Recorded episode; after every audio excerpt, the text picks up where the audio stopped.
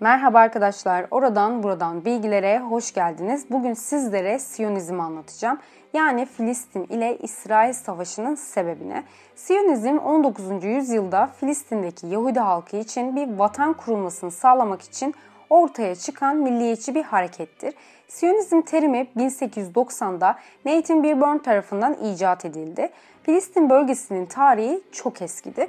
Yahudiler kendilerini en eski yerleşik toplum olarak görürler ama yanılıyorlar. En eski yerleşik toplum Kenanlılardır. Tevrat'a göre ise İsrailoğullarının tarihi M.Ö. 1750'lerde başlamış. Tevrat'ın yaratılışına ait olan ilk kitap Genesis'e göre ise Yahudi kavminin başlangıcı İbranilerdir. Yahudi dinin kurucusu ise İbrahim'dir ve kendilerine İbrahim peygamberinin soyundan gelen Tanrı'nın seçilmiş kavmi olarak düşünürler. Artı olarak Tevrat'a göre Yahudiler Hazreti Nuh'un oğlu Sem neslindedir. Sem neslinden Araplar, Farslar, Rumlar, Asurların geldiğini, Nuh'un diğer oğlu Hamdan ise Sudanlılar, Kenanlılar, Futlar, Berberiler ve Kıptilerin geldiğini, en son oğlu Yafes'in ise Türkler, Sakalibeler ve Yecüş Mecüş'ün geldiği inanılır. Yecüş Mecüş ile aynı kavimden gelmek de ilginç bir olay. Yecüş Mecüş kıyamet kopmadan önce zuhur edeceği inanılan bir kavimdir. Şu an yer altında hapsolmuş bir şekilde yaşadıkları düşünülüyor. Orta Çağ boyunca Vikingler, Hunlar, Moğollar, Hazarlar ve Türkleri Yecüş Mecüş diye tanımlamışlar. Ama burada bu konuyu kesmek istiyorum çünkü çok güzel bir konu. Bir gün başka bir podcastinde anlatırım. Şimdi Tevrat'a göre İbrahim peygamberin dini Yakub'a geçerek İsrail oğullarının dini olmuş. Yakup peygamberin oğlu Yusuf peygamber Firavun'un nazırı olmuş ve İsrail oğullarının sayısı çok artmış. Yahudiler zenginleşip ülkenin kilit noktalarını ele geçirmişler gene. Sonunda Mısır firavunlarının baskılarıyla köle durumuna düşmüşler. Milattan önce 1200'lere kadar da böyle kalmışlar. Musa peygamber zamanı ise kölelikten kurtulmuşlar. Tevrat bu döneme çıkış der. Daha sonra Yahudiler Kenan diyarına yani bugünkü Filistin'e göç etmeye başlamışlar. Bu ülkeye Filistin adını veren de Yahudilerdir. Neyse buraya sahip olmak için savaşmışlar ve milattan önce 1234'te Filistin'e hakim olmuşlar. Yuşa peygamber ise Kenan diyarının fethi sonrası burayı 10 İsrail kabilesine paylaştırmış. Yuşa Musa'dan sonra gelen bir peygamberdir. Yerleşik hayata geçmişler. Daha sonra Yahudiler bir lidere ihtiyaç duymuşlar ve Yahudi kralı Saul olmuş. Saul'dan sonra Davut peygamber kralı olmuş. Davut 12 İbrani kabilesini tek bir krallıkta toplamış. Kudüs'ü ele geçirerek bu şehri ilk Yahudi devletinin başkenti yapmış. Davut'tan sonra Süleyman peygamber kral oluyor. Süleyman peygamber zamanı altın dönem yaşıyorlar. Süleyman tapınağı yapılıyor ve kutsal şehir haline geliyor. Süleyman peygamberden tapınaktan falan bahsetmeyeceğim. Çünkü bununla ilgili podcast yapmıştım. Dilerseniz dinleyebilirsiniz ki ilk Süleyman Tapınağı podcast'imi dinleyip sonra bunu dinlerseniz daha iyi anlaşılır bir podcast olacaktır. Süleyman Tapınağı Babiller tarafından yıkılıyor. Sonra tekrar Süleyman Tapınağı yapılıyor. Büyük İskender Filistin'in de içinde olduğu toprakları fethediyor. Yahudiler Helenistik döneme giriyor. Helenistik Grek yani Yunan etkisine giriyorlar.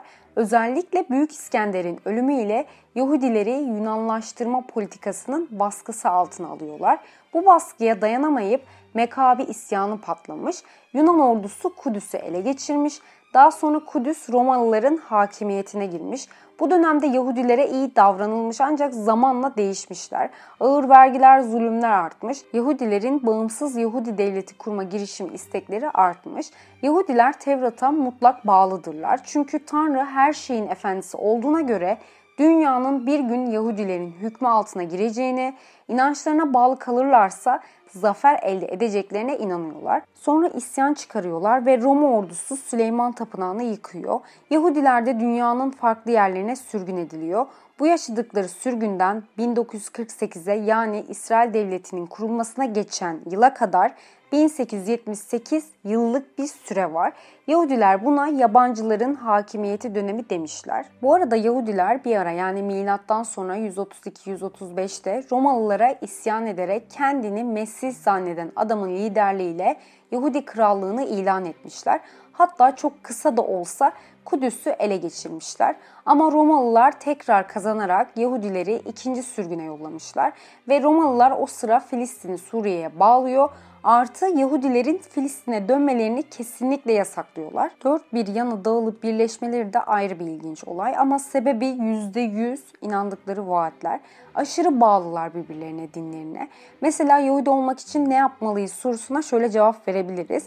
Ana erkillik yani çocuğun annesi Yahudi değil ama babası Yahudi ise çocuk gene de Yahudi olamaz. Annenin kesinlikle Yahudi olma kuralı varmış. Tabi bazı kaynaklara göre Yahudi olmak isteyen olur ama ben inanmıyorum. Geçenlerde İngiliz bir adamın Müslüman olma serüvenini izliyorum. İlk başlarda Yahudi olmak istemiş. Yahudi birine söylemiş işte ne yapmam gerekiyor falan diye. O Yahudi ise annen Yahudi mi diye sormuş. Hayır demiş İngilizim. O da bizim dinimizi seçemezsin. Çünkü Yahudi olarak doğmamışsın falan demiş. İlginç. 325'lere gelirsek Roma'nın da kabulüyle Hristiyanlık aşırı artıyor. Kudüs dahil her yere kilise açılıyor. Bu yüzden Hristiyanlar ve Yahudiler arasında gerilim de artıyor. Sonra Roma bölünüyor. Filistin'i Bizans yönetmeye başlıyor ve Bizans imparatoru Yahudileri devlet görevlerinden falan alıyor. Peki bu devletler niye Yahudilere kötü davranıyor? Çünkü İsa'yı onların öldürdüklerini düşünüyorlar ki peygamber katili olarak hala anılırlar. Daha sonra 600'lü yıllarda İslamiyet doğuyor. Yahudilerin çoğu Medine'ye ve çevresine göç etmişler. 622 yılında Mekke'den Medine'ye hicret eden Muhammed peygamber Medine'de Yahudiler ve Arapların çatışmalarına bir çözüm bulmuş ve anlaşma sağlamış. Anlaşma sayesinde Yahudiler dinlerini yaşamakta serbest olmuşlar. Ama Yahudiler anlaşmayı ihlal edip Medine'yi terk ederek Şam'a yerleşmişler ve ticaret yapmaya başlamışlar. Araplar da rahatsız olmuşlar ama Muhammed peygamber Yahudilerin din ve inançları nedeniyle kınanmalarını, öldürülmelerini yasaklamış. 637'lerde ise Yahudilerin işbirliği ile Araplar Kudüs'ü Bizanslardan geri alıyorlar. 1071'de Selçuklular Kudüs'ü ele geçiriyor. 1099'da Papa II. Urban'ın çağrısıyla Haçlılar Kudüs'ü ele geçiriyorlar ve orada Hristiyanlığı yaymaya çalışmışlar. 1187'de Selahaddin Eyyubi Kudüs'ü ele geçirerek İslam egemenliği kuruyor ve Yahudilere özgürlük tanımışlar. Ne gibi derseniz Kudüs'e dönmelerine ve yaşamalarına müsaade etmiş. Selahaddin Eyyubi'nin ölümüyle 1193'te Haçlar tekrar Kudüs'ü ele geçirmiş. 1291'de Memluklar Kudüs'ü ele geçiriyor ama Memluklar Yahudilere benzer sıkıntılar yaşatmışlar. Daha sonra ise 1517'de Kudüs'ü Osmanlı İmparatorluğu ele alıyor ve tüm dinlere özgürlük hakkı tanıyorlar. İşte bu ortamda Yahudiler tekrar yeşeriyor. Buradan devam edeceğim fakat fark ettiyseniz üç büyük din için Kudüs çok önemli bir yer. Nedenleri İslamiyet'te Kudüs ilk kıble olmuştur. Muhammed peygamber miraca bu şehirden çıkmıştır. Hristiyanlarda ise yeni ahide göre İsa'nın bu şehirde çarmıha gerilmesinden ve 300 yıl sonra Azize Helena'nın İsa'nın hayatındaki haç noktaları belirlemesinden Kudüs çok önemlidir. Azize Helena Roma İmparatoru 1. Konstantin'in annesidir. Yahudiler için önemini anlattım zaten. Kudüs'te Tapınak Dağı, Ağlama Duvarı, Kutsal Kabir Kilisesi ve Mescid-i Aksa var. Bu dinler için önemli birkaç yapıdır. Osmanlı'ya geri dönersek Anadolu'da çok fazla etnik kökenler milletler var. Birinci Dünya Savaşı'nda yani 1914'lü yıllarda Anadolu'da Yahudilerin nüfusu tahminen 85 binmiş. Şimdi geçelim Siyonizmin doğuşuna. Avrupa'da 19. yüzyılda biliyorsunuz ki Hristiyan kimliği kilisesinin öğretilerinin etkisi falan azalıp yerine seküler düşünce ortaya çıkıyor. Bu düşünce Yahudileri kendilerine vaat edilmiş topraklara götürecek seküler bir Mesih arayışına götürüyor. Bu Mesih ise Siyonizmin kurucusu Macarlı Yahudi Theodor Herzl'dir. Theodor Herzl'den bahsetmeden olmaz. Theodor Herzl neolog Yahudi ailenin bir çocuğu olarak dünyaya geliyor. Viyana'da kısa süre hukuk kariyeri ardından Paris'te gazeteci oluyor. Viyana'da antisemitizme yani Yahudi ırkçılığına maruz kalıyor. Theodor da şöyle bir sonuca karar veriyor. Yahudiler için tek çözümün bir Yahudi devletinin kurulmasını anlıyor ve fikirlerini broşüre basıyor. Fikirleri aşırı ilgi görüyor ve Yahudi dünyasında önemli bir figür haline geliyor. Siyonizm ise Filistin dışındaki tüm Yahudileri yine Filistin'e toplayıp Orada tekrar Süleyman Tapınağı'nı Siyon Dağı üzerinden yeniden inşa etmektir. Tevrat'a göre Yahova kutsal tapınakları kıyamete kadar İbrahim peygamber ve onun ümmetine verilmiştir. Bütün insanlardan daha üstün bir ırk olduklarını düşündüklerinden dolayı ilk Nil'den Fırat'a kadar daha sonra tüm dünyayı yönetmek gibi bir hayalleri var. Kendileri seçilmiş bir ırk olduklarını düşündüklerinden dolayı her türlü baskı karşısında kimliklerini korumuşlardır. Theodor Herz'e dönersek, Theodor Siyonizmi desteklemeleri için zengin Yahudilere başvurmuş ama desteklenmemiş ve bu desteği Yahudi halkında bulmuş. Hemen kongre hazırlıkları yapmış. İsviçre'de 1897'de 3 gün sürecek 1. Siyonist Kongresi olmuş ve Dünya Siyonist Teşkilatı'nın temelini atmışlar. Filistin Osmanlı Devleti'ne bağlı bir eyalet olduğu için Siyonistler ilk Osmanlı ile temasa geçmiş ve 2. Abdülhamit'e 20 milyon sterlin batıdaki imajını düzeltmeyi ve dış borçlarını kapatmayı teklif etmişler eğer Filistin'de bir Yahudi yurdu kurmayı kabul ederse diye. Lakin 2. Abdülhamit kabul etmemiş. Hatta Abdülhamit bununla da kalmayıp Yahudileri Filistin'e yerleştirmemek için tedbirler almış.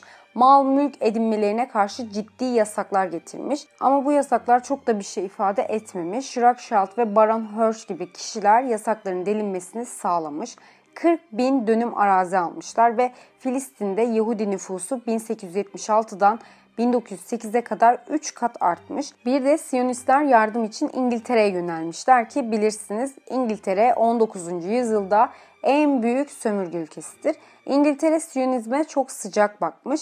1914'e gelirsek yani 1. Dünya Savaşı'nın başlaması ile Siyonistlerin dönüm noktası olmuş. Çünkü savaş sonunda yeni bir düzen kurulurken göz ardı edilemeyecek bir siyasi rol oynayarak dünya sistemine girmiş olacak. Bu arada şu bilgiyi vereyim. İngiltere ile Siyonistleri yakınlaştıran kişi Rusyalı Siyonist Chaim Weizmann.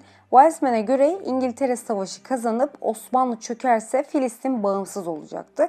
Bu yüzden Siyonistler İngilizlerin kazanmasını istemiş. Siyonistlerin savaşa ilk katkısı ise Gelibolu cephesine çıkmalarıdır. Ama şöyle bir gerçek de var. Osmanlı'da yaşayan Yahudiler Balkan ve 1. Dünya Savaşı'nda Türk ordusunda görev yapmışlar, mali yardımda bulunmuşlar. Osmanlı'ya sadık Yahudiler de varmış. Zaten hepsini aynı kefeye koymak yanlış. Çünkü günümüzde Siyonist harekete karşı çıkan Yahudiler de var ve onların inandıkları şeylere inanmıyorlar.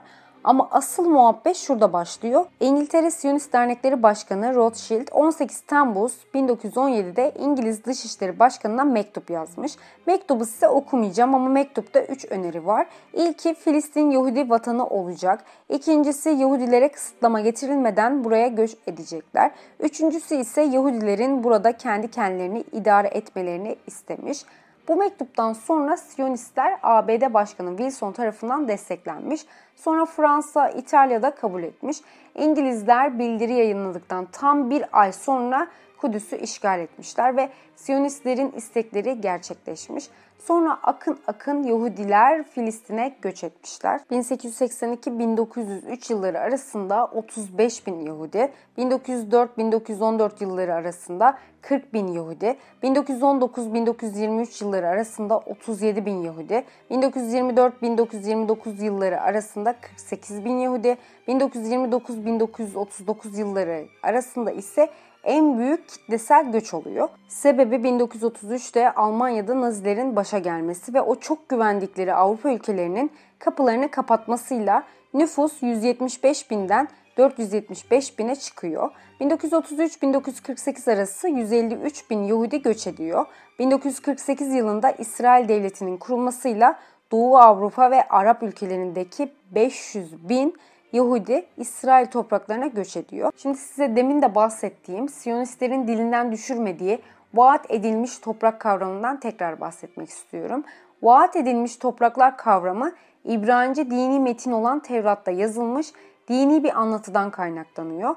Tevrat'ın Tekvin kitabının 15. babında şöyle yazıyor. O günde Rab Abraham'la ahdedip dedi. Mısır ırmağından büyük ırmağa, Fırat ırmağına kadar bu diyarı Kenilleri ve Kenizlileri ve Kadmanileri ve Hititleri ve Parizlileri ve Retoları ve Amorileri ve Kenanlıları ve Girgaşileri ve Yebusileri senin zürriyetine verdim diyor.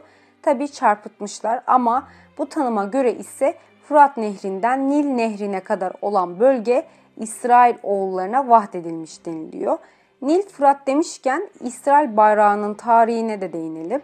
İsrail bayrağı tarihi 1891 yılına kadar gidiyor. O dönemde Siyonist hareket İsrail için bir bayrak tasarlama yarışması yapıyor. Yarışmayı kazanan David Wolfson oluyor. Bayrağın analizini yapmışlar onu da anlatayım. İsrail bayrağındaki yıldız Davut yıldızıdır. Davut yıldızı efsanesine göre İsrail kralının ikinci hükümdarı olan 2. Davut düşmanı Nevrut ile savaşa çıkmadan önce arkasına iki üçgenin bağlı olduğu kalkan hazırlar. Savaşın en önemli anında üçgenler birleşerek bir yıldız oluşur. Kral Davut'un savaşı kazanmasını sağlar. Yani Davut yıldızı Davut kalkanı olarak bilinir. Davut yıldızı üç dinde de kullanılır. Hristiyanlar özellikle Ortodokslar eski ve yeni aidin birliğini simgelediklerini veya Tanrı'nın dünyayı 6 günde yarattığını, 6 günü temsil ettiklerine inanırlar. Müslümanlıkta ise Süleyman mührü olarak geçer. Bu mühür Süleyman peygamberin yüzünde bulunur. Bu yüzükle rüzgarı, cinleri, hayvanları yönettiği inanılır. Ve son olarak bayrakta üstte ve alttaki bulunan mavi çizgiler ise Nil ve Fırat sınırını gösterdiği düşünülüyor. İşte böyle arkadaşlar anlatacaklarım bu kadardı. Bir sonraki podcastimde görüşmek dileğiyle kendinize çok iyi bakın.